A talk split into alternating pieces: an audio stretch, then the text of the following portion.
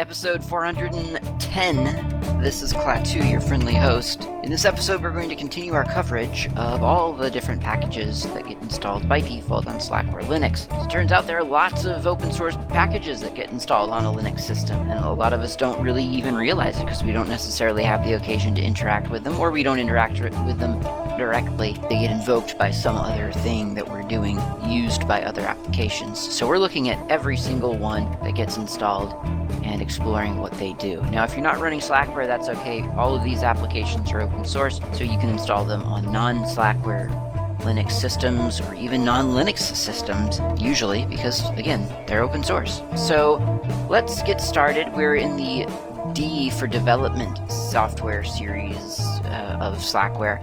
And the first one that we've got to cover this episode is Doxygen, D O X Y G E N. Doxygen is a documentation generator, which seems very exciting, and in fact it is.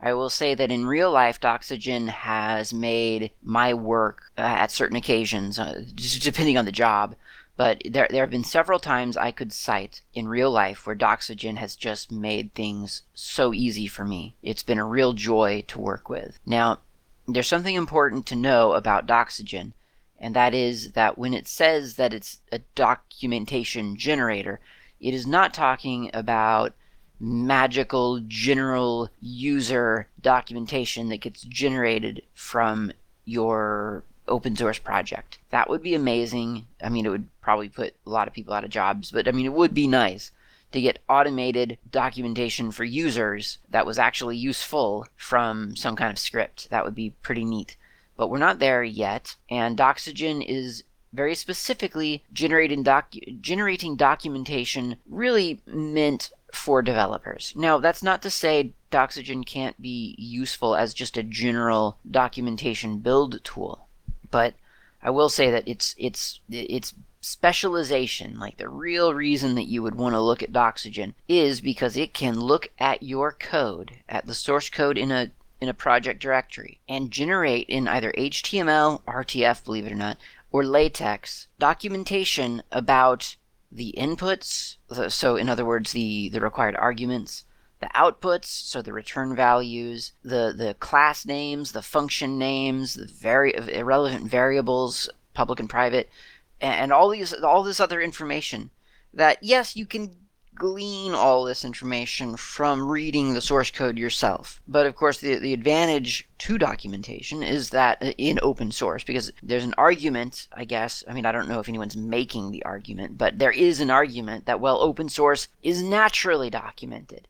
You get to see the source code. That is that's all the documentation you technically ever would need. It's just not very efficient all the time to just point people at a sor- at source code and say, "Well, just read that over and you'll figure out how to, you know, write a new function or a new class or to use elements of our of our framework." Documentation brings all of that knowledge and summarizes it into one concentrated location, which is really really useful. And that's why Doxygen has helped me in the past because sometimes I'll be either documenting or maybe um, writing a plugin for something like a Python. Uh, they'll have a Python API, and they'll you'll you'll be writing a Python plugin, but you don't know what a certain C function um, requires as its argument or something like that, or what what kind of value it returns.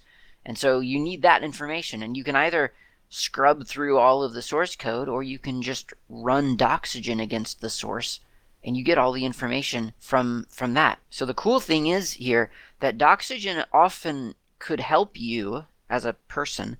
It could help you even in cases when the project itself hasn't sort of hasn't adopted Doxygen. I have run Doxygen on projects that aren't using Doxygen is just a local. I do I do it locally. I, I run Doxygen, create a Doxy, Doxygen configuration file, run it, and end up with documentation that the open source project does not provide. So it's it's really really useful. If I'm if I'm not making that clear, I want to make that very clear.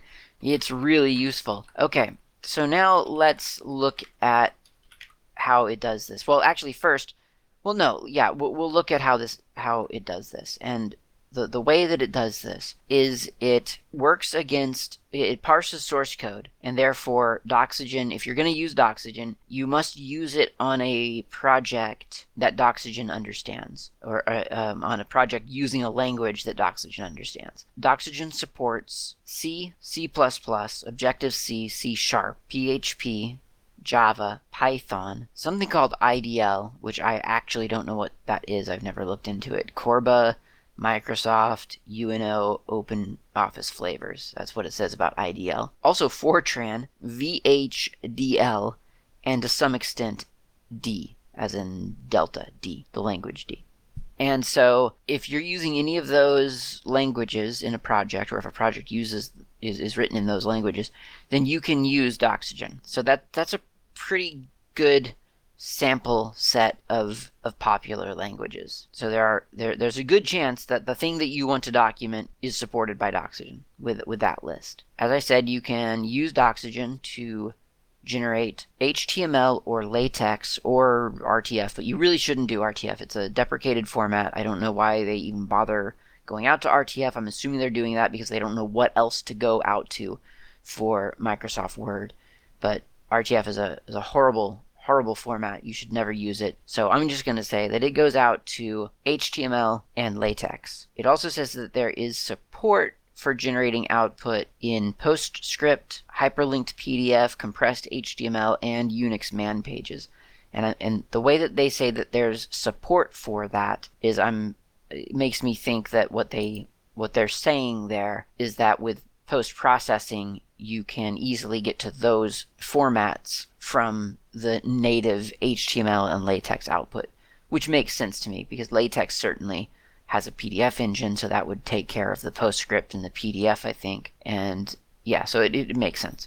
Okay, so let's look at how to get started. I guess I guess one way to get started, um, I guess the easiest way to get started would just would be to to create a, a sample project and and do that, get and run Doxygen against it. So uh, the the sample project, I mean, I could sit here and, and write a bunch of C code or C++ code that was just for examples, and I could could do that. I'm not going to. Instead, I'm going to use an actual project that I that I that that is active and and is maintained. It's a Java project that I'm working on, and this is, I'll call it an example project. There's a folder here in the Java project. I'm, I'm building this in NetBeans. And so there is Apache NetBeans. And so there's um, there's a certain directory structure that is kind of uh, encouraged slash imposed. So in this case, all of my Java sources are in source slash org slash example slash example. So that's the reverse DNS name done as a directory structure. Now I'm, calling that out specifically because Doxygen by default parses, or, or rather searches, the current directory for for your source code, which I feel is probably relatively um, rare. Probably, I don't know. I, mean, I guess not completely, but I don't know. I don't go to, into that many project directories and just find a bunch of C code and header files just right there in the parent, you know, in the in the top level directory. So for me, that that feels a little bit a little bit unlikely. Okay, so we have a, a project directory. Anyway, we've got we've got a project, we've got code squirreled away in a bunch of subdirectories, and that's um that's the that's a good start. So the the first step is to auto generate with Doxygen a configuration file. This isn't a big deal. This is just a big empty template file that Doxygen makes available to you really, really easily so that you can get started by filling out values and reading comments and such uh, that that already exist. I mean, the other way would be for you to go into Doxygen's documentation, find out what the required fields are, and fill everything out. But this makes it more of a, um, you know, you, you can kind of, uh, it's a tour through the configuration file. And to generate this, it's just doxygen, D-O-X-Y-G-E-N dash G, and then the name of the configuration file that you want to create. That is um, a name for the default configuration file. I have seen a lot of projects call their doxygen configuration file doxy file, capital D O X Y F I L E. So that's what I call mine, doxy file. And it takes a split second and it tells you in in the output to go edit this and then to run doxygen doxy file. So we need to edit it first. So I'm opening it up in Emacs. You can open it up in anything that you want, any text editor. And the first couple of values, most of these values are just kind of, you can leave them safely as their defaults, like the doxy file encoding, UTF-8. That works for me. Project name, um, I'll, I'll, I'll give that a project name. I'll say my example project. Project number, I'm going to leave that blank for now because it doesn't actually matter to me. Project underscore brief equals just a sample doxygen documentation. Get rid of that A. Uh, just some sample doxygen documentation. Okay. Uh, I think that's it for that sort of the kind of the profile. Output underscore directory. This one's important. Um, I think by default it goes to slash tmp, which is okay, but not terribly convenient, really. I mean, I don't know about building my documentation to slash tmp. So I'm gonna make a new. I'm gonna I'm gonna tell it that I want my documentation stored in a directory called docs. Now, that would be up to you, of course. It depends on how your build process works. Maybe you want it in, I don't know, um, share docs or, or well, you'd probably just want it in docs really and, and set your prefixes with your, your auto tools or CMake. But anyway, I'm going to call, I'm going to put it into docs, D-O-C-S. So that'll be, that'll be a directory within my project directory where my documentation is placed. And I think the other thing that I want is the input. So if the documentation directory is the essentially the output, documentation directory is the output, we also need to define what our input is, or, or rather where our input is located. And that's the tricky thing. So by default, again, Doxygen looks in the current directory for all of your source files. But in my experience, most projects put it into at least a directory called source, src, or maybe, um, well, usually it's called source, really. So I'm going to tell it that my input equals source slash org slash example slash example slash, and that way it knows to look in that subdirectory for my Java, my .java files. And there's there's a bunch of other um, values that you could define for your input. Um, I've never had a problem with this because I think I, I must use very common extensions for my for my source code. But if you have a bunch of, you know, a lot of things that are mixed in with each other, then you might need to tell it the, the value for input, for valid input files, such as uh, asterisk dot cc, asterisk dot uh, cpp, asterisk dot c plus plus, and so on. And I don't need to do that, but obviously all of this stuff is just kind of in this file as as comments and as empty values and so you are able to to read through and find the the different specific requirements for your project as you may either know them in advance or as you may discover after running Doxygen. For instance, I think probably the, the very first time I ever ran Doxygen, I learned pretty quickly that the input value was particularly important because you'll run it and it, it, it seems to do some fancy stuff and then you open it up and it's completely empty. There's no no documentation and the reason for that of course is that it didn't find any source code in your current directory because your current directory is full of readme files and author file to do file and so so on so you have to tell it oh yeah look in source directory or whatever okay so scroll through uh, quite a ways again until you finally come upon a value or, or, a section rather, configuration options related to the HTML output. Now this should be defaulting to yes. Um, yeah, it says the default value is yes, so that should be al already on when you look at it.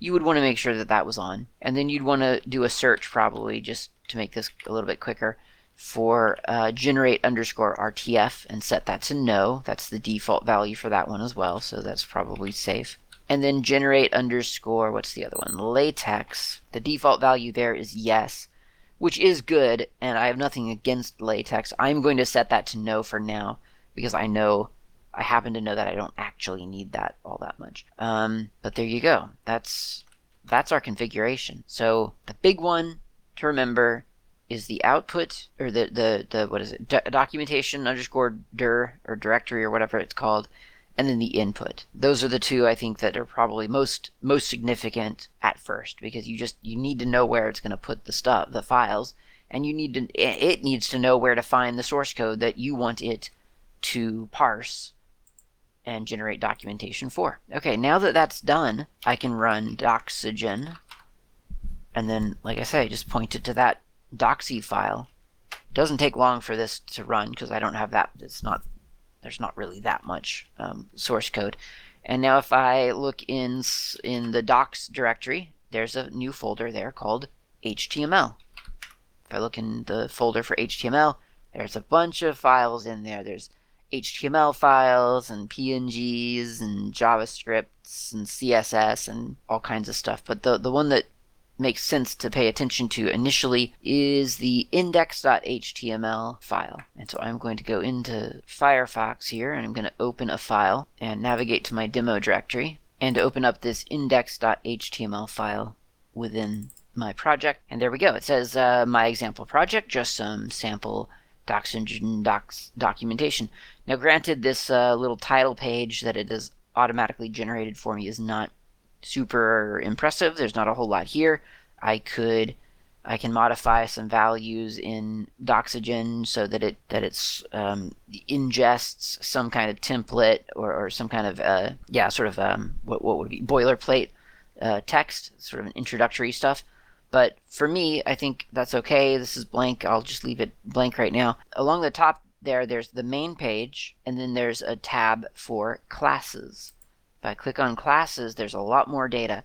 And I see that it understands the structure of, of my files and it knows that there are classes. There's app, there's create project, picture, save data, timeline. And if I go into the into into the uh, app class, for instance, then I can find uh, a bunch of different uh, functions that are contained within the app class.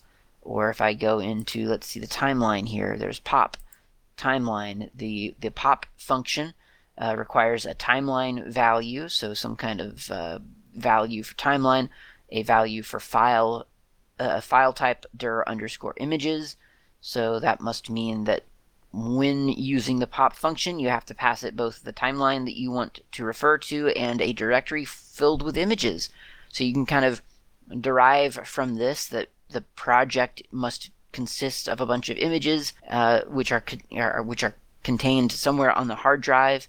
So you kind of learn quite a lot, I think, about the the structure of this project just by reading just kind of an overview from Doxygen. It's really really useful. Uh, there's let's see, int get resume. So get resume requires um, that's another function, and ret- the return type is int and it requires a file full of images, so that's useful to know. I can click on into each of these functions for even more information and it tells me it gives me if there's any kind of documentation within the source code like java doc kind of of documentation then it it uses those values here in doxygen so in other words i've got int timeline get resume with my required uh, it's telling me that there's a required argument of file dir underscore images. It says that the purpose of this function is get latest frame count. Now it doesn't it doesn't know this. This isn't Doxygen being supernaturally clever and being able to sort of understand the meaning of this function. It just knows that because in, in my case, Apache NetBeans prompted me to fill out the documentation comments, which are valid, like Java doc comments or whatever. Uh, Doxygen is able to parse that because it has an awareness of that format and it uses that in this documentation. So that's pretty great. Uh, it knows what it returns. It's the largest underscore int which is the number assigned to the latest image. The parameters dir images project directory containing images. So all of this stuff is is taken from from a a well documented source code base, which itself was sort of nonstop prompted by by the IDE.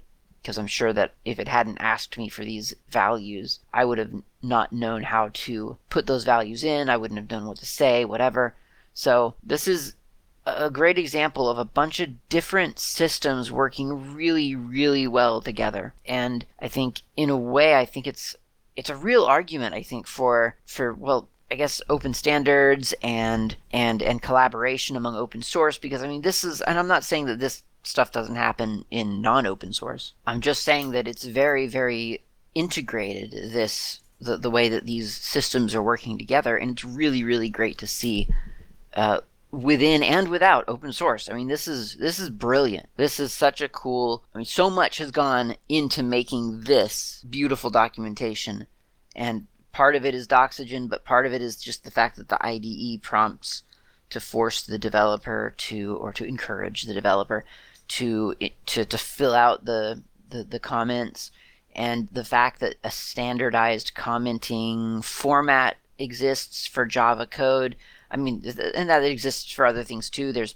Python. I think has like I think Google has has defined a, a very specific format for Python comments, and that can be used in a lot of different things. So I mean, it's there's plenty of plenty of examples of this happening all over the place. I'm just saying this is really cool to see. This this is a beautiful thing because this could be a big mess. This could be um, Doxygen guessing that that one comment at the top of the function is probably a description.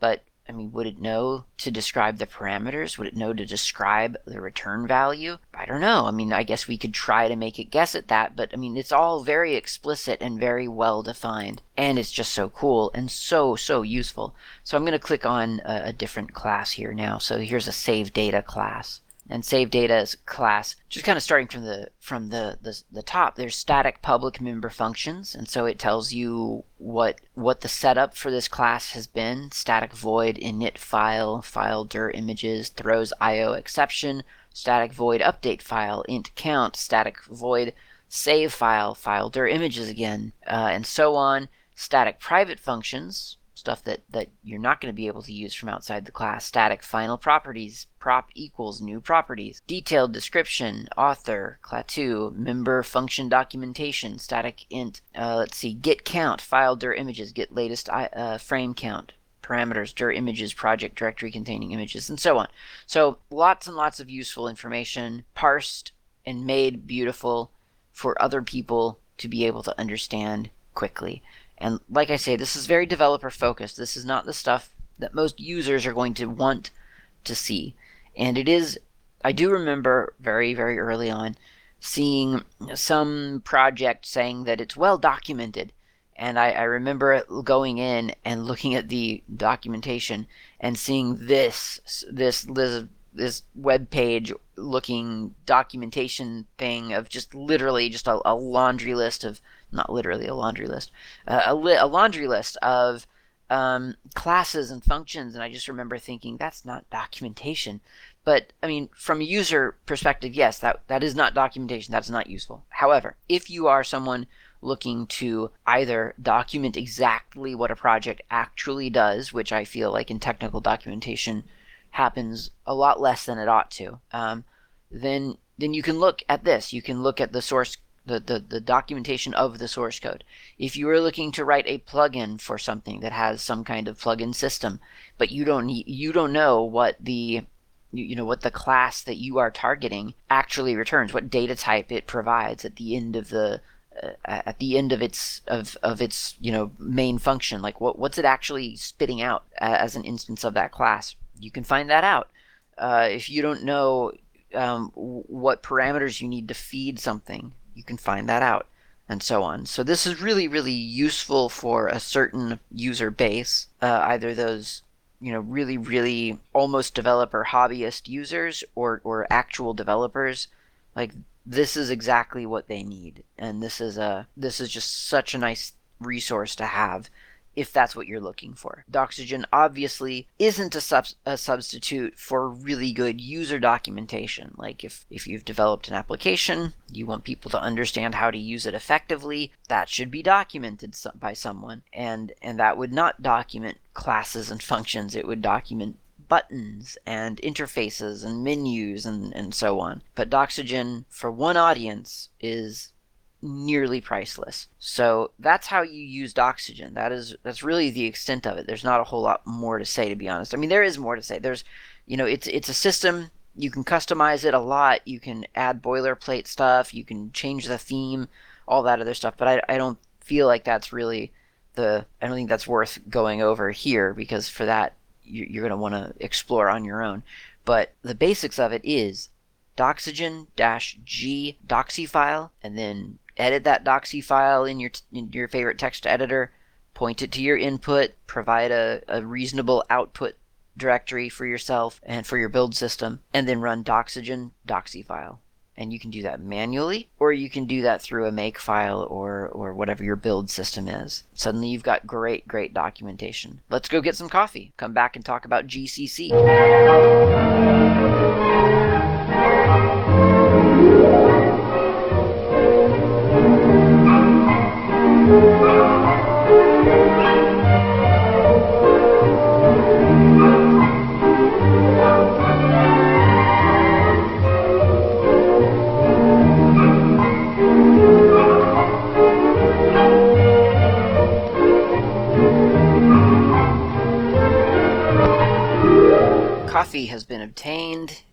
Is very good today, and that means it's time for GCC talk. So GCC is the GNU C compiler. That's what that stands for. G++ is the C++ compiler. GCJ is a Java compiler. So there's a couple of variations to this. Let's really quick look at how this all gets broken down in the actual package listing. So if I do an ls on slash var slash log slash packages slash gc and then tab a bunch of times, I get gcc g fortran, gcc dash g++, gcc dash go, gcc dash java, gcc dash objective c, and so on. So let's actually find out how many of those are in this package that we're talking about right now. Looks like there are a couple of fake fake outs here and a couple of things we've already talked about. So there's C89 and C99 and a command called just CPP. I'm going to do an ls-l on user bin C89 to discover that that is a, okay, actually I'm not going to do that. I'm going to do a file on user bin C89 to discover that that is actually a shell script. I imagine that if I looked at it, it would be uh, some kind of invocation of GCC, and yes, it is. It's actually a very short file. It's about six lines.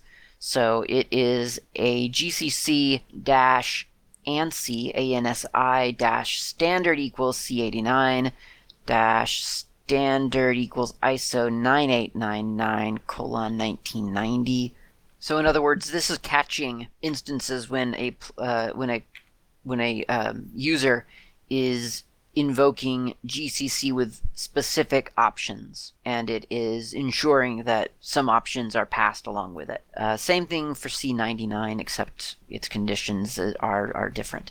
Now, it looks like CPP is not C++, CPP. It is a C preprocessor. And um, it says that the C pre preprocessor, often known as CPP, is a macro processor used automatically by GCC or, or any C compiler, I, I, guess, could use it. But but in this case, we're sort of limiting our our scope to GCC. So it's used by the C compiler GCC to transform your program before compilation. It is called a macro processor because it allows you to define macros, which are brief abbreviations for longer constructs. The C preprocessor is intended to be used only with C C++, and Objective-C source code. In the past, it's been abused as a general text processor. It will choke on input which does not obey C's lexical rules. For example, apostrophes are interpreted as the beginning of character constants and cause errors. Also, you cannot rely on it preserving characteristics of the input which are not significant to C family languages. If a makefile is pre-processed, all the hard tabs will be removed and the makefile will no longer work. So what it's trying to say there is that this is very specific to its declared purpose, and that is to translate macros into something else, into valid C code. Now, as the man page just warned us, of course, it, it could theoretically work no matter what. Uh, you just feed it text, it'll it, it, will work, but it is warning you that you're you're not supposed to do that. It it wouldn't be happy with you if you did that. Does work though.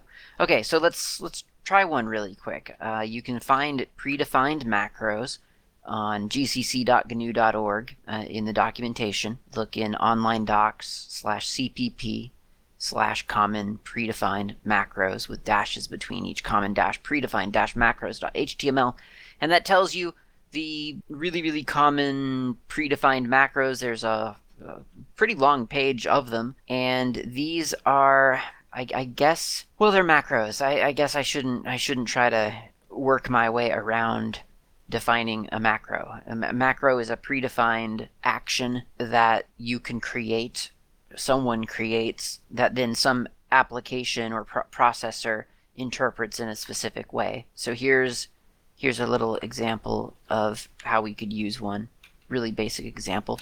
To do emacs hello.c classic demo application here hash include space angle bracket standard io.h angle bracket. If by the end of the D series you don't know how to write a hello world uh, application in C, then I, I guess I probably haven't done my job. Int space main parentheses parentheses uh, curly brace print f parentheses. Now in, in the past we've done like quote hello world close quote close parentheses semicolon return zero semicolon close curly brace. Today we're going to use a macro. We're going to do printf parentheses underscore underscore version v e r s i o n underscore underscore close parentheses semicolon and then return zero semicolon close curly brace save it close it so now we've got a little demo application here which if I were to do a cat on so cat hello.c then I, I see what I just typed that that's expect if I do tac hello.c, I see what I just typed, except in reverse. Again, expected. I'm just kind of demonstrating what what a processor does to a text file, right? So if I do a sed dash e single quote s slash version or underscore underscore version underscore underscore slash hello world slash um, apostrophe and then feed it hello.c then I see the file that I typed, except instead of underscore underscore version in those parentheses, I've got the string hello world, the strings hello world. So that's what a processor does. A preprocessor looks at a text file and then does some kind of magical thing. So CPP does the same basic task, except with a lot of predefined knowledge about, for instance, a macro, in this case called underscore underscore version. And again, if you look at the online, uh, online documentation at GNU, uh, at gcc.gnu.org, you can find all of these all of these macros already listed or you know listed in a, in in a row and and it defines them. So underscore underscore version underscore underscore says this macro expands to a string constant which describes the version of the compiler in use. You should not rely on its contents having any particular form, but it can be counted on to contain at least the release number. Okay, good to know. So if I run this hello world application, this hello.c through CPP, so CPP space hello.c, I get back the well, I get a lot back actually. I get quite a lot because it's it's doing C pre-processing. So you will you, you'll remember that at the top of the file, the the actual hello.c file, I had a hash include standardIO.h. And in my C preprocessor version of this, I have quite a lot more than that. I've got all the I've got all of the things that that this that that, that is inherent in all of in in a standard C application. So I've got things like user include standard C predef.h, user include standard IO.h, uh, well, that is what I included. Uh, user include features.h, user include syscdefs.h, and so on. So that goes on for a while. And then it has some type definitions: unsigned car underscore underscore u underscore car, short int underscore underscore u, and so on. So it goes on for, um, wow, a long time. Let's actually find out roughly 800 lines of text. And then at the very, very bottom here, I have my the text that I consciously typed in, int main, curly brace, blah, blah, blah, print f, wait a minute, instead of underscore, underscore, version, underscore, underscore, I've got quote 5.5.0, close quote. And that's because that macro has been preprocessed, transformed, and changed in the output of my file. And I guess that's a, a segue into GCC, even though I don't know if GCC is exactly next in the list, technically. It is. Perfect. So that was CPP. We're done. Now, GCC hello.c. Now remember, if, if I do a cat hello.c, I've still got that underscore underscore version in there, right? Because CPP, it, tran- it, it, it did the transformation and, and printed that transformation to standard out. So it's, it was, it got swapped out, but it wasn't like saved into the file. Now, GCC, if I do man GCC, we get this description. When you invoke GCC, it normally does pre-processing, compilation, assembly, and linking. We've covered assembly and linking in the AS and LD episode, so we don't have to cover that. We've just now covered pre-processing with CPP. So technically all there is to cover is compiling, and I mean that that in itself isn't there isn't a whole lot to say about it to be honest. Um, I mean, there probably is a, a heck of a lot to say about it, but certainly nothing I'm qualified to say about it. So, as I've said before, I think programming today we code in um, in programming languages that that are, are vaguely familiar to us with words like while and return and if, then, else, things like that. Whereas CPUs, the, the little circuit chips in our computers, the the, the electric the electrical switches in our computers they don't they don't know the terms while and else and if. They speak in literally in in series of, of electrical pulses and ones and zeros. That that's the that's that's their language. So in order to get something into a quote unquote machine language some it, it, the code needs to be compiled. And what what that means is difficult for me to really truly understand myself because I again have never I've never written a compiler. And so I, I feel like it's difficult to truly understand what the process is when when you haven't implemented it yourself. But if we take it on faith that there's some translation that needs to happen from human recognizable uh, lang- languages that are written with with keys on keyboards that we can press rather than indescribable symbols uh, such as it such as you might see if you do a cat on um, slash user bin cpp for instance. Actually i'm not going to do a cat on that. I'm just going to do a head. You see a bunch of nonsense. I mean you see some stuff in there that you recognize that that's the stuff that you can generally pull out with the strings command, which we've talked about before. But as it is, all this gibberish that we see, by the way, if you do that and it screws up your terminal, just type in whether you can see it being echoed on your terminal or not. R E S E T, reset. And that'll kind of restore everything back to your terminal. Uh, it shouldn't mess anything up, but I don't know what terminal you're using. So um, that that's that's looking at a binary executable, and that can be a little bit funky. It can be a little bit um, puzzling. So that's more or less like that's the closest we, you and I will probably get. Well, that's the closest I'll probably get to machine language. So GCC is the thing that magically handles that translation, and as we've we've discussed previously, part of that is pre-processing to catch all those macros or any any of the macros. Part of that is to compile and then assemble and then link to libraries that it's that, that are required and so on. This is GCC itself. GCC and then some application. In this case, it's going to be hello.c. That worked. The default output of GCC is a.out. So if I do a dot slash a dot out, then I get the string 5.5.0. Why am I seeing that? Well, as we've already described, CPP is the preprocessor, and GCC is part of the routine, the, the, the list of, of, of tasks that GCC does. It, it first preprocesses your code. So GCC triggered CPP to run on my source code, hello.c, it found underscore underscore version underscore underscore, replaced it with the string 5, quote, 5.0, no, 5.5.0, close quote, and then it compiled that into I, I'm guessing, what is horribly confusing looking machine language. So if I do head a dot out again, yep, that looks pretty puzzling to me. Never, I can't understand that. So I guess that's machine language, and and then it it did all the assembly and that it did the linking. Uh, I can kind of confirm that to some degree with ldd a dot out. Looks like it's linked to a bunch of well to a, a paltry number of uh, very important libraries on my system so I can trust that GCC has done exactly what it has advertised. Let's do an ls-lh of a.out. Uh, it looks, no, actually, let's get, get rid of that h, I forgot.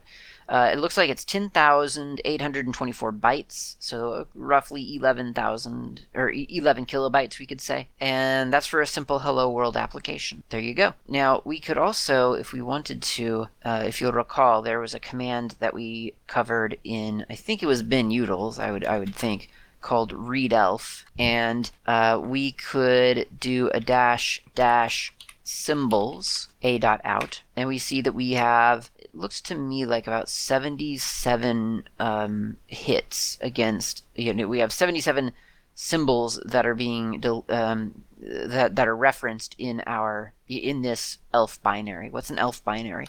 Well, I'll do a file of a dot out, and it tells me. Sure enough, a dot out is elf 64-bit LSB executable x86-64 version 1 dynamically linked interpreter lib64 ld linux x blah blah blah with debug info not stripped. Okay, so this is telling us that we have an ELF binary, and you'll recall in previous episodes I've linked to in the show notes to a really good article series on what exactly elf binary meant, like what that actually means. And so if you never got a chance to go read that, you definitely should. It's really good, interesting series. Uh, some of it'll go over your head, probably, possibly. I don't know you. Um, some of it went over my head, and still, it was a really interesting series to read because some stuff I caught, and and yeah, it, it it does kind of shed a lot of light on on how this stuff works. So go read that sometime. So that's an elf binary it's not stripped. And this is something that, so stripping a binary means that you are able to go in and dissociate these symbols that are being exposed from the the actual code that needs to be run. And the reason you might want to do that is uh, personally for file size. So let's try compiling this again, this time with the st symbols stripped. So in, in many scripts, they, they strip symbols out after compiling because it is a step that you can take after the fact. But GCC lets you do it during compiling as well if you have the presence of mind to do that.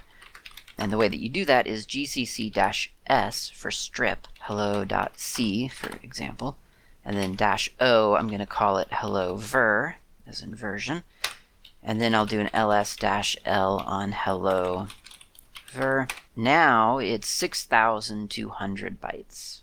Quite a lot different than 11,000. So that's 6.1 kilo ki kilobytes versus 11 kilobytes. Again, we're, we're doing this with a Hello World application, so it's it's we're not talking about huge huge binaries here, but of course it scales up. If if you have a bigger binary and you strip stuff from that, then you're likely to see greater savings. And again, that's the dash S option. And and if you don't do it, or if you suspect that a a, make file hasn't stripped, then you can always do it after the fact. There is a command called strip strip and then let's do strip a well I guess ls-l first a dot out just to confirm that it's 10,824 bytes. Yeah it is.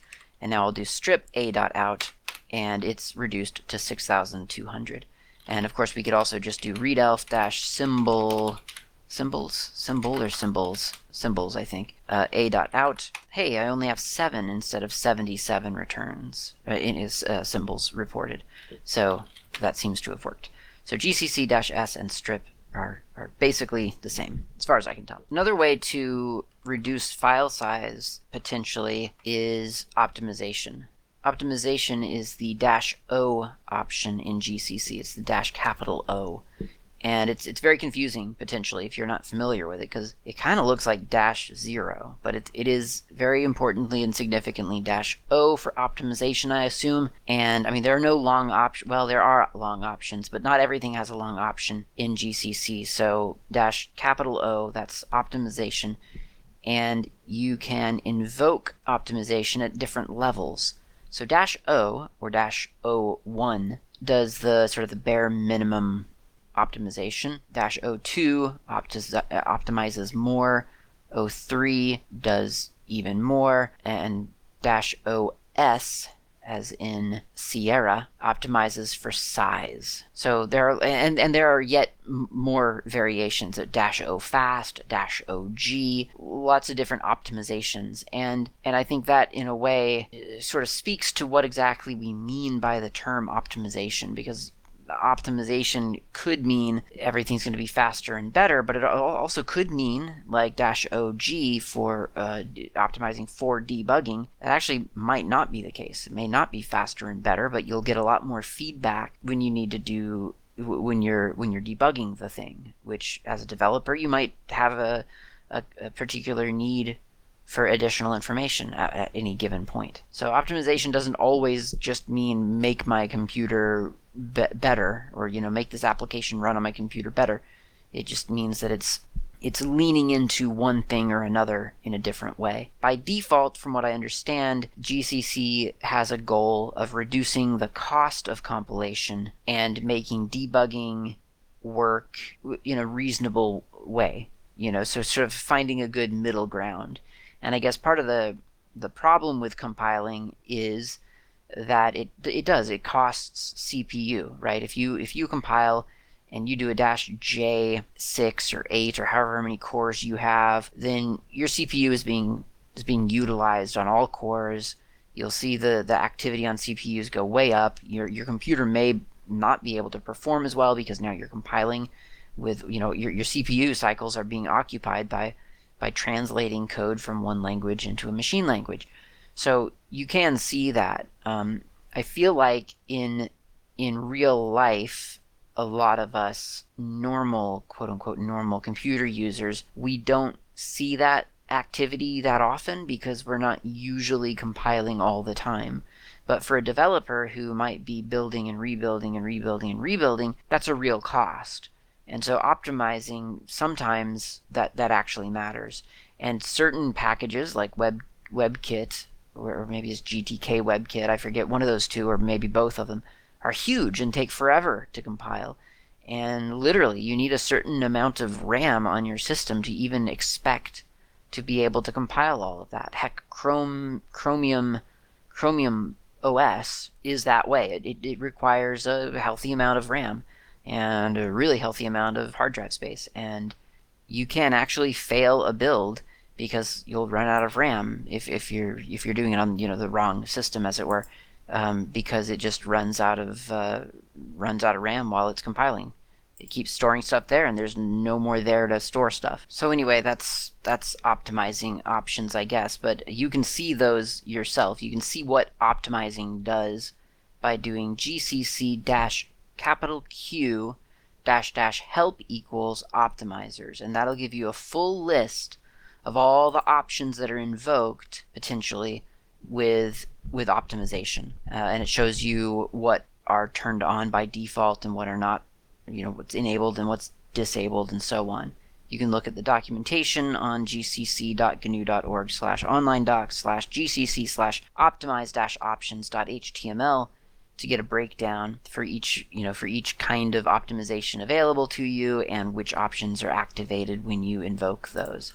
Now as a quick little demonstration I'm just going to go into this Rosegarden code base that I have and it's built on CMake. Rosegarden is a digital audio workstation. I, I, I kind of like it. I use it sometimes and, and I happen to have its code base lying around, so I'm just arbitrarily using it as an example. It's based on CMake, so I'm going to first, in one terminal window, start that building. So I'll just do it CMake dot dot and then make dash j 6 so that's building and then I'm going to get another copy of it and do a ccmake and that didn't work because I'm in the wrong directory, I'm assuming. Yep, okay. So do a ccmake, and then toggle on the advanced options and go down to this option when building a release. I'm going to add GCC, I mean GCC is already there, but GCC dash capital O, let's do 3. Let's see what happens with that. And configure that, and then quit, and then build that. Okay, so while that's building, I'll go back over here and look at what Rosegarden without optimization gave me.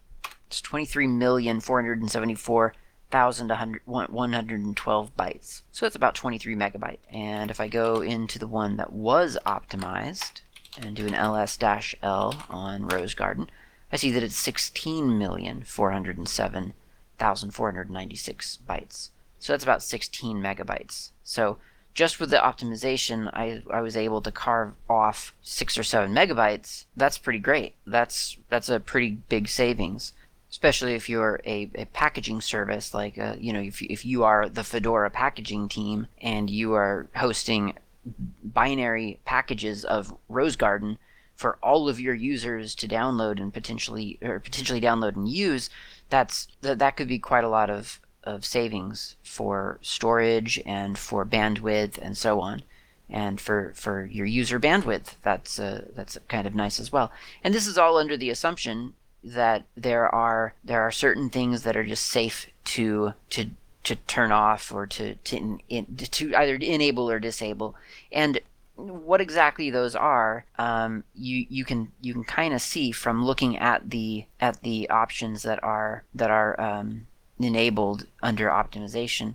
And I mean there are a lot of them. And I guess this is a good time to just talk about just how many options there are in GCC and why I'm not going to ever get through all of them. Uh, it would probably take a year to go through all the options in GCC. There are options for the languages themselves, language language options like dash ANSI, dash standard, dash. Um, those are the two exciting ones there. Um, there are the C++ ones. There are Objective C and Objective C++ language options. There are language independent options like message length and diagnostic show location, diagnostic color, diagnostic show option, and so on. There are warning options, which usually start with a dash capital W. So sometimes you'll see a warning as you're compiling something dash W pedantic or dash W fatal errors or dash W whatever.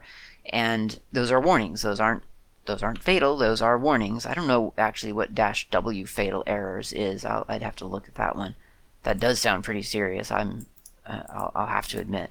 But um, generally speaking, the warnings are warnings. So, um, oh, here's one that yeah, W no, W no dash format dash extra dash args, W no dash free dash non heap dash objects. I've seen that kind of warning a lot, where it's because you look at it and you think, what's a WNO?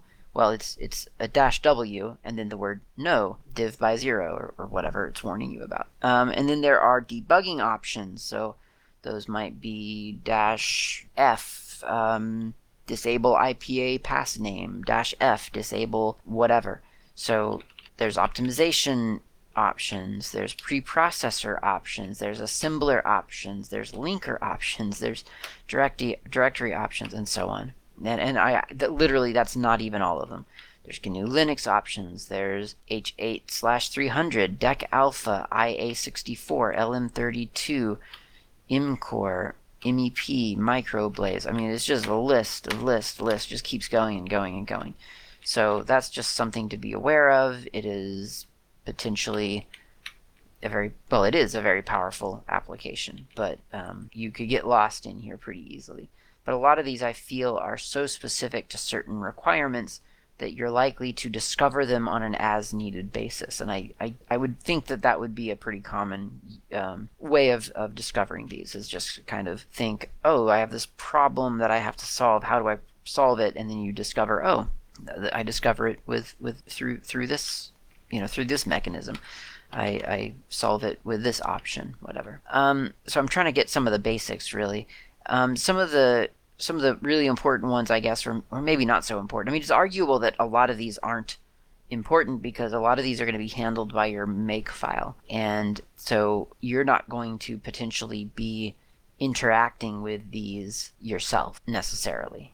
You might be interacting with these through AutoTools or CMake, which are going to invoke all of the sort of obvious options for you. So there is that argument, and I think it's a it's a pretty good argument. I think for, for many of us, it's that that isn't that necessarily that big of a deal. Um, so we've talked a little bit about the dash um, O options. I, I I daren't go into the dash F options, but I did mention them because because you could go into the man page and look, or the info page and look at the at the different at the different um, options f obj c abi version for instance. So let's say you are writing objective c code. Don't know why you would be but people do.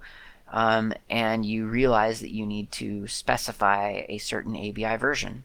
Well now you know how to do that. And and so again that's kind of how you would I, I would feel that you would probably compile your code experience the error and then and then look up either in the info page or online how to fix that error. And it would you would all trace back to well look up this option figure out what you need to tell it and then you'll, you'll be good to go.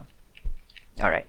So um, yeah let's talk about really quickly the dash L and the dash I options because those are actually I could see people using those before before using many of the advanced dash F options and dash G options and dash M options and so on so the dash L option is your your gateway to pointing GCC to a specific library file that your code depends upon that for whatever reason isn't in a an obvious place. It's not some place where, where GCC would know to look for it. Dash I is this is dash capital I or dash capital L. So dash capital L is for library, dash I is for include files. So those would be things like your header files. If they're not in an in a normal expected place. And again, dot slash configure ought to discover this stuff for you and it ought to warn you when they're not found. And maybe as a result, you do need to invoke GCC with a dash capital I or a dash capital L. But you do that and you can point them to a specific location. So you could do something like GCC dash capital I slash user slash include. And that drives me crazy because uh, from what I understand, and you're not supposed to put a space between the dash i and then the location. So it always kills me because then you're trying to tab complete, but bash doesn't recognize the completion because it can't figure out why your path starts with a dash i. Anyway, maybe maybe I need to explore that more. Maybe it's simpler than I realized to get around that. Uh, so I, am going to do uh, gcc dash capital I user include, for instance, hello.c, and then of course I have an a.out that works as expected because, well, obviously it does because it's a functioning um, application. So um, that's dash capital I and dash capital L. And I could come up with a more complex example where I write a library and then try to compile something with that library without having a location for that library, but I'm not going to bother doing that because that seems like a lot of work. You now know that dash capital I and dash capital L are, are things that are available to you. And wow, I'm running out of time.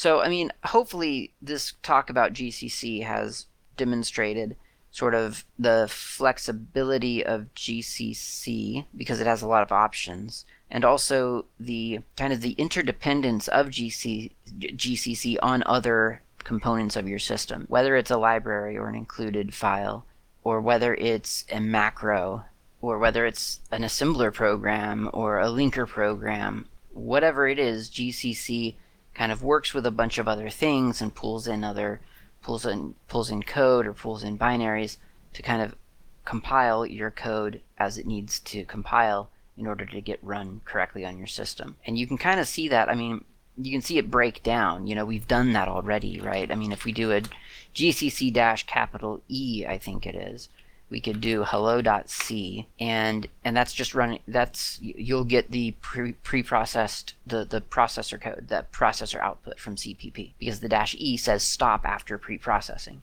And we did the same thing if you'll recall. We stopped after compi- uh, what was it? We stopped after assembling and then we did the linking manually or something in a previous episode. So gcc has a little bit of flexibility there and and you can expose that flexibility by by making it stop at certain points. And you can break it too. I mean, we could do, for instance, if I copy hello, or I could even just cat hello dot, dot c into a file called hello dot i dot i. The extension matters to GCC.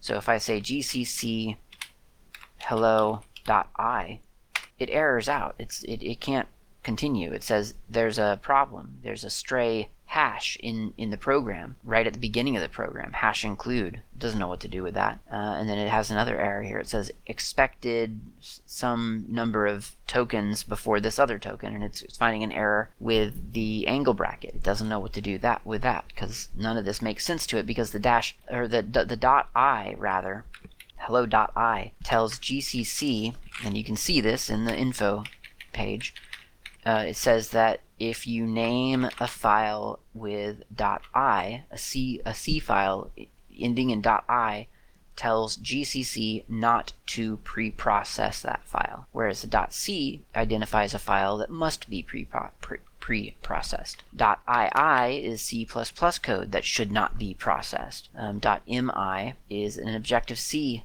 file that should not be or must not be uh, pre-processed, and so on.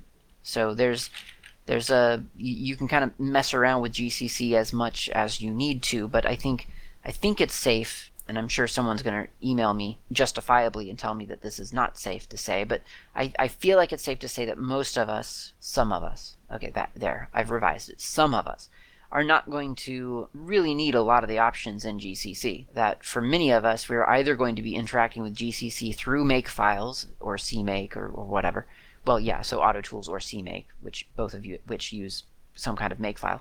Um, or we're going to be interacting with it just as GCC, point it to a file, and let it compile. Maybe point it to an include folder, maybe point it to a library, but sort of like, I don't know, you're not going to really go crazy with all these options yourself because I don't think that's how normally people do write their GCC commands.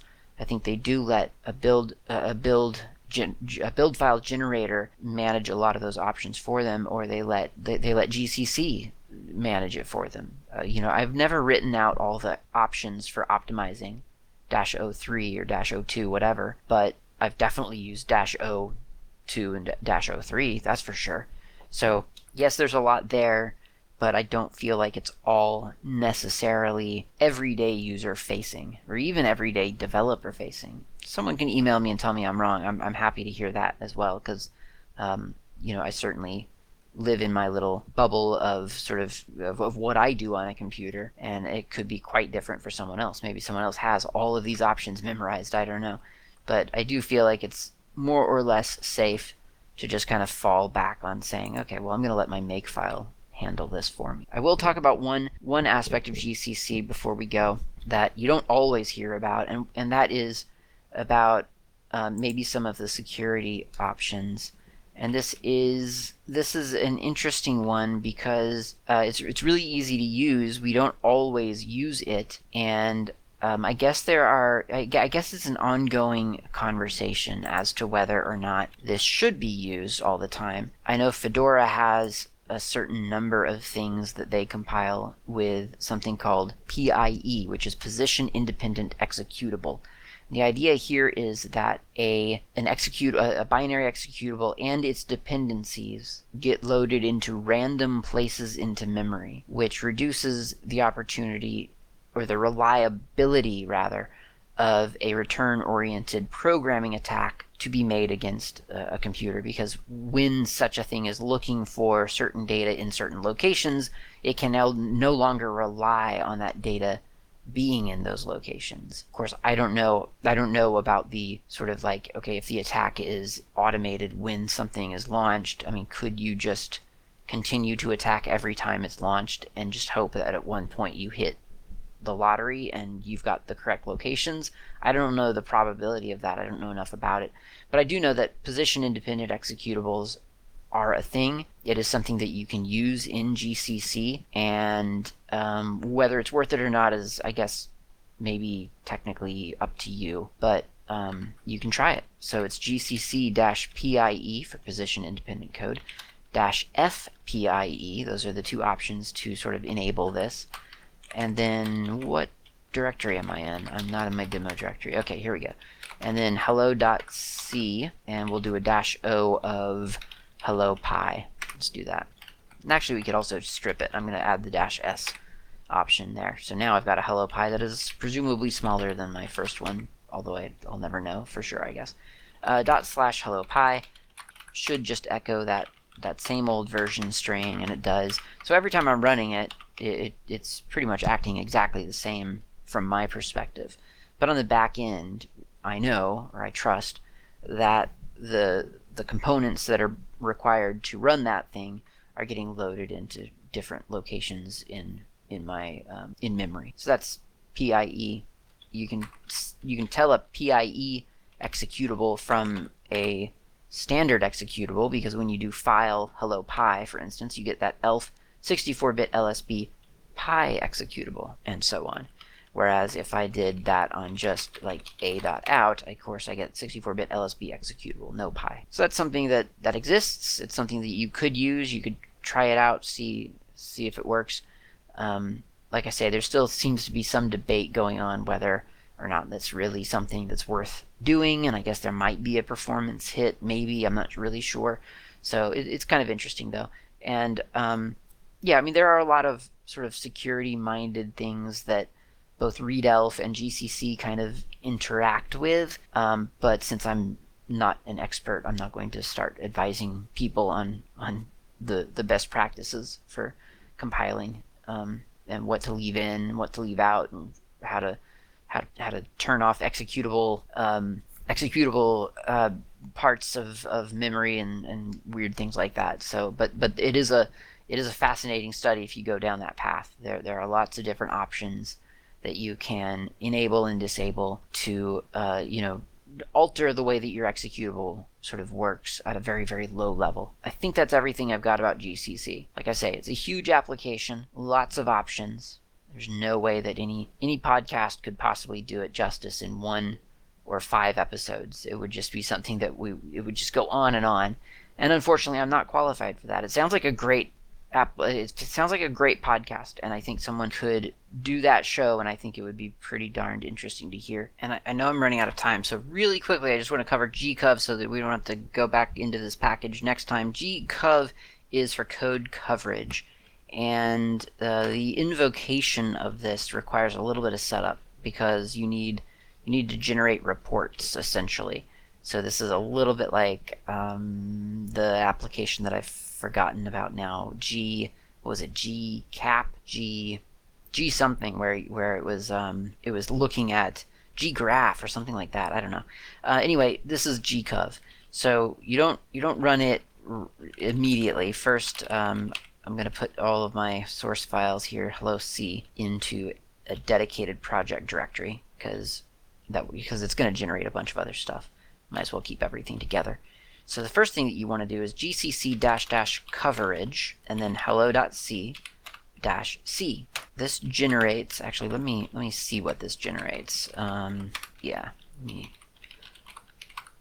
get rid of all the cruft that I have in here. So gcc coverage hello c dash c. This generates the gcno file, gcno file which is a coverage. It's dash f test coverage is is what that is what that has run with essentially. After that, we can run gcc.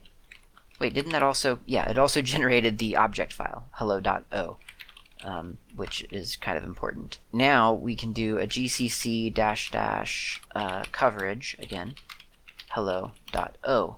So now we're running against the object file, which creates the a.out file that we can actually run. That's our binary. That's the that's the binary executable, and that returns, of course, because I'm still using that macro underscore underscore version underscore underscore. It returns 5.5.0. So that's that's expected in this case. So next we can run the actual gcov command. And uh, first I'll just run it without anything. Shows a bunch of different options. So I'm going to do gcov on uh, hello.c dash dash demangled dash names. I think that's all I'm going to put there. There's a couple of different choices, um, but I think that's the that's really the only one that's useful right now. Actually, you know what? Dash dash function dash summaries. That's a good one. Okay, and it tells me that it's executed 100% of three lines of code, and it's creating a file called hello.c.gcov. And that's kind of the report that really matters. So if you do a less on hello.c.gcov, you get, uh, in my case, a very brief little report of exactly what my what my uh, program contains. And under normal circumstances, if if I had a better example here, it would tell me things like how many times a function gets called, which is pretty useful if you think about, you know, like what your code is actually doing when it gets run. Uh, how many times does that function get called? Is, is something that should only be getting called once, getting called like 20 times because you because you call it in a loop that you didn't mean to call it in or something, or or you know something's pinging something's invoking a function that then invokes your other function that doesn't need to be fun- uh, invoked, uh, how many times it returns a, a, value, and what percentage of the function's blocks have been executed, all kinds of information about just kind of like what your code is doing. And I gotta say, even if you don't exactly understand the what what all of it what the significance of everything. Um, it's not a bad thing to look at from time to time because it does at least give you a different angle from which to view your code. And that can be rather revealing. And I know that for me with with coding, a lot of times I do start to lose track, you know, just because the, the way that you are coming up with ideas as you're typing them down, you think, okay, well, I need to I, I need I need to have this data in order for this process to work. And then later you realize that, well, actually, you don't need that data anymore because you've written that out of this process and it's become its own dedicated function that you can call anytime that you want. And and and then you realize or and then you start to question well okay so if if if I don't need that then why am I calling it at all here? Is that still useful or do I not can I just drop that as well? And and you just start to lose sight of what exactly in your code you're actually invoking. And this is really useful to get to get an idea of what is getting invoked what is getting run how much of it is getting run through through a through a, a test launch. Um, you know, by the books, just reading the source code, what exactly is happening. And this this gives you a an interesting take on that. So, yeah, I just feel like usually as developers, especially hobbyist developers, we have kind of one might have two ways of looking at code. You have the way that you're looking at your code when you're typing it, you know, in your IDE or your text editor or whatever it is that you're using and then you have it when it's running. As you start to develop your skills a little bit more, maybe you start to get con- um, comfortable with a debugger. And so that's a, another way to look at your code. Now you've got three ways. You've got the, the raw code, the compiled code, or, or, the running code. If it's not compiled exactly, maybe it's interpreted, but still somewhere it's gotten compiled. But you know what I mean. So it's running code, and then you've got the debug output that you've that maybe you're getting from GDB or something like that. And then now with this, with gcov, you've got yet a fourth way to look at it. You've got this kind of regimented kind of analysis of what your code is doing, and that might reveal something to you so that you can then uh, optimize it in, in some unique way. I think that's truly everything. Way over time, I think that's okay. We've gotten through GCC. It was a big one. There's there's obviously a lot more to talk about with GCC, but I think this gives you kind of an idea of of everything that it does and it's probably worth mentioning because uh, because I keep saying I'm out of time, so why not just keep talking? Uh, but it is worth mentioning that GCC, in a, in a way, I think, and I can't confirm, I can't I can't back this up with experience, but I feel like GCC, in a way, had had the you know functionally the impact of for instance, the Linux kernel. And by that I mean, like, if you think of yourself maybe before and after the, the Linux kernel, I mean, whether it's when the Linux kernel was actually created or when you knew it was a thing, it, it was very sort of transformative, maybe. I mean, I know it was that for me. Like, after I discovered Linux, it was, I mean, that was a huge deal. It changed the way that I saw computers, changed the way that I saw the world. It, it just made it such a huge impact. And I think for its time, GCC probably was in many ways that for a lot of people. And I know that there's an argument that, well, even without this, this you know, watershed moment, this big turning point in history, it, we would have gotten to the same place by some other avenue. And I think that's a valid argument. I think we could say the same thing about the Linux kernel. If it hadn't been the Linux kernel, it would have been something else, right? It would have been BSD that we would have all discovered, and we'd have gone down that path, or it would have been mm-hmm. Minix that we we we grabbed and forced into everyday use, or something. Something would have happened. Haiku, who knows what it would have been? It, we would have gotten here in the end, probably, arguably. But I think that, that GCC, in in the same way, it kind of had that same impact in the world because at that time, you know, in the mid 80s or early 80s or whatever, I don't believe that everyone would have had access to a C compiler. That's just not something everyone really should have had if you look back at what was being provided to people. And I think that, that that's a big deal. GCC made a big splash and it, it impacted a lot of both lives and processes. And I don't think one should underestimate that. I mean, it doesn't mean anything about GCC. It's not like a holy relic or anything. I'm just saying GCC was a big deal. It made a big impact. It changed a lot of lives. It changed a lot of technology. And in some ways, we, we kind of, it's easy to sort of look past that and forget it because now we just take it for granted. It's just GCC. It's the thing that you install when you want to compile software. Uh, on Slackware, it's just a thing that you have anyway. But when it was when it was developed, I mean, it was a, a, really, really big deal. And for the longest of times, I mean, it was kind of the only deal. I mean, that was the one. That was the compiler. I mean, now we have LLVM or CLang or Clang or whatever we, however we refer to it, and it seems to be really nice. And I've used it a couple of times, and I've quite liked some of its features actually. And it caught some errors that GCC didn't catch, and that you know, it, it's a different thing. It's an option, and it's great that that exists now. But I just kind of want to end this on sort of a, just a recognition of how big a deal GCC was for the development of open source free software computing. Like it was a really really big deal and I think I think one could argue and there are counter arguments but one could argue that without GCC there just wouldn't be free software. There wouldn't be open source. There probably wouldn't be Linux. I mean, I think that's an arguable thing that you could that you could say. I, I again, counter arguments, I'm sure. I'm sure there are other ways that it could have happened. People could have just compiled with proprietary compilers, but then would you have had as many people contributing because they wouldn't have all had access to proprietary compilers? You know, it's it's all a big what if and a big alternate history sort of exercise in ultimately what is futility. GCC was a big deal. It was the Linux kernel of its time. Not literally, obviously, it's not a kernel at all. It's, it's not related to Linux in any way, but in its time, it was that kind of impact on the computing world and on the development world, then certainly if you're running Slackware, you're using it all the time if you're using slackbuilds.org. That's such a lot of power to have just at your fingertips without really really even thinking about it. And the, and the power is, of course, and I go back to this fairly regularly, I guess, but the power is that source code is its own packaging format. We, because of GCC, we can trade programs, we can trade applications with one another really easily by just giving each other text files, and then GCC magically transforms it into very, very useful applications. It's astonishing if you really, really think about it. So GCC is a huge feature in terms of me having paid 50 bucks or whatever I pay for Slackware, and, and I get GCC just casually as a part of that package, as part of the package deal. Um, it's it's kind of staggering.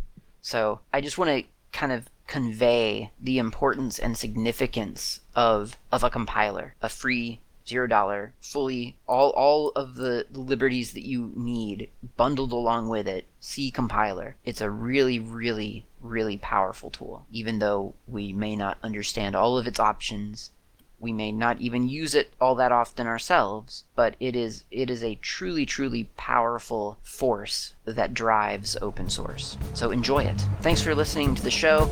I will talk to you next week.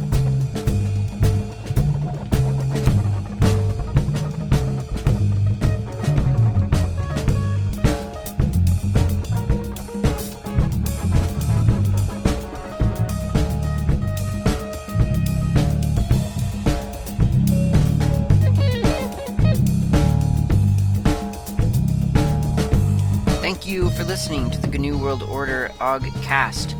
This has been Klaatu. You can reach me on IRC. I'm on the Freenode network usually in channels such as Oggcast Planet, Slacker Media, Slackware, a couple of others. My nick on IRC is not Klaatu. You can also reach me lately on Mastodon. My username there is at Klaatu at mastodon.xyz. Of course, you can email me at klaatu at member.fsf.org.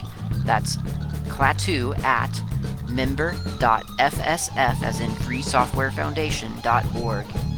And of course, you can visit my various websites, GNUWorldOrder.info and SlackerMedia.info. I will see you next time.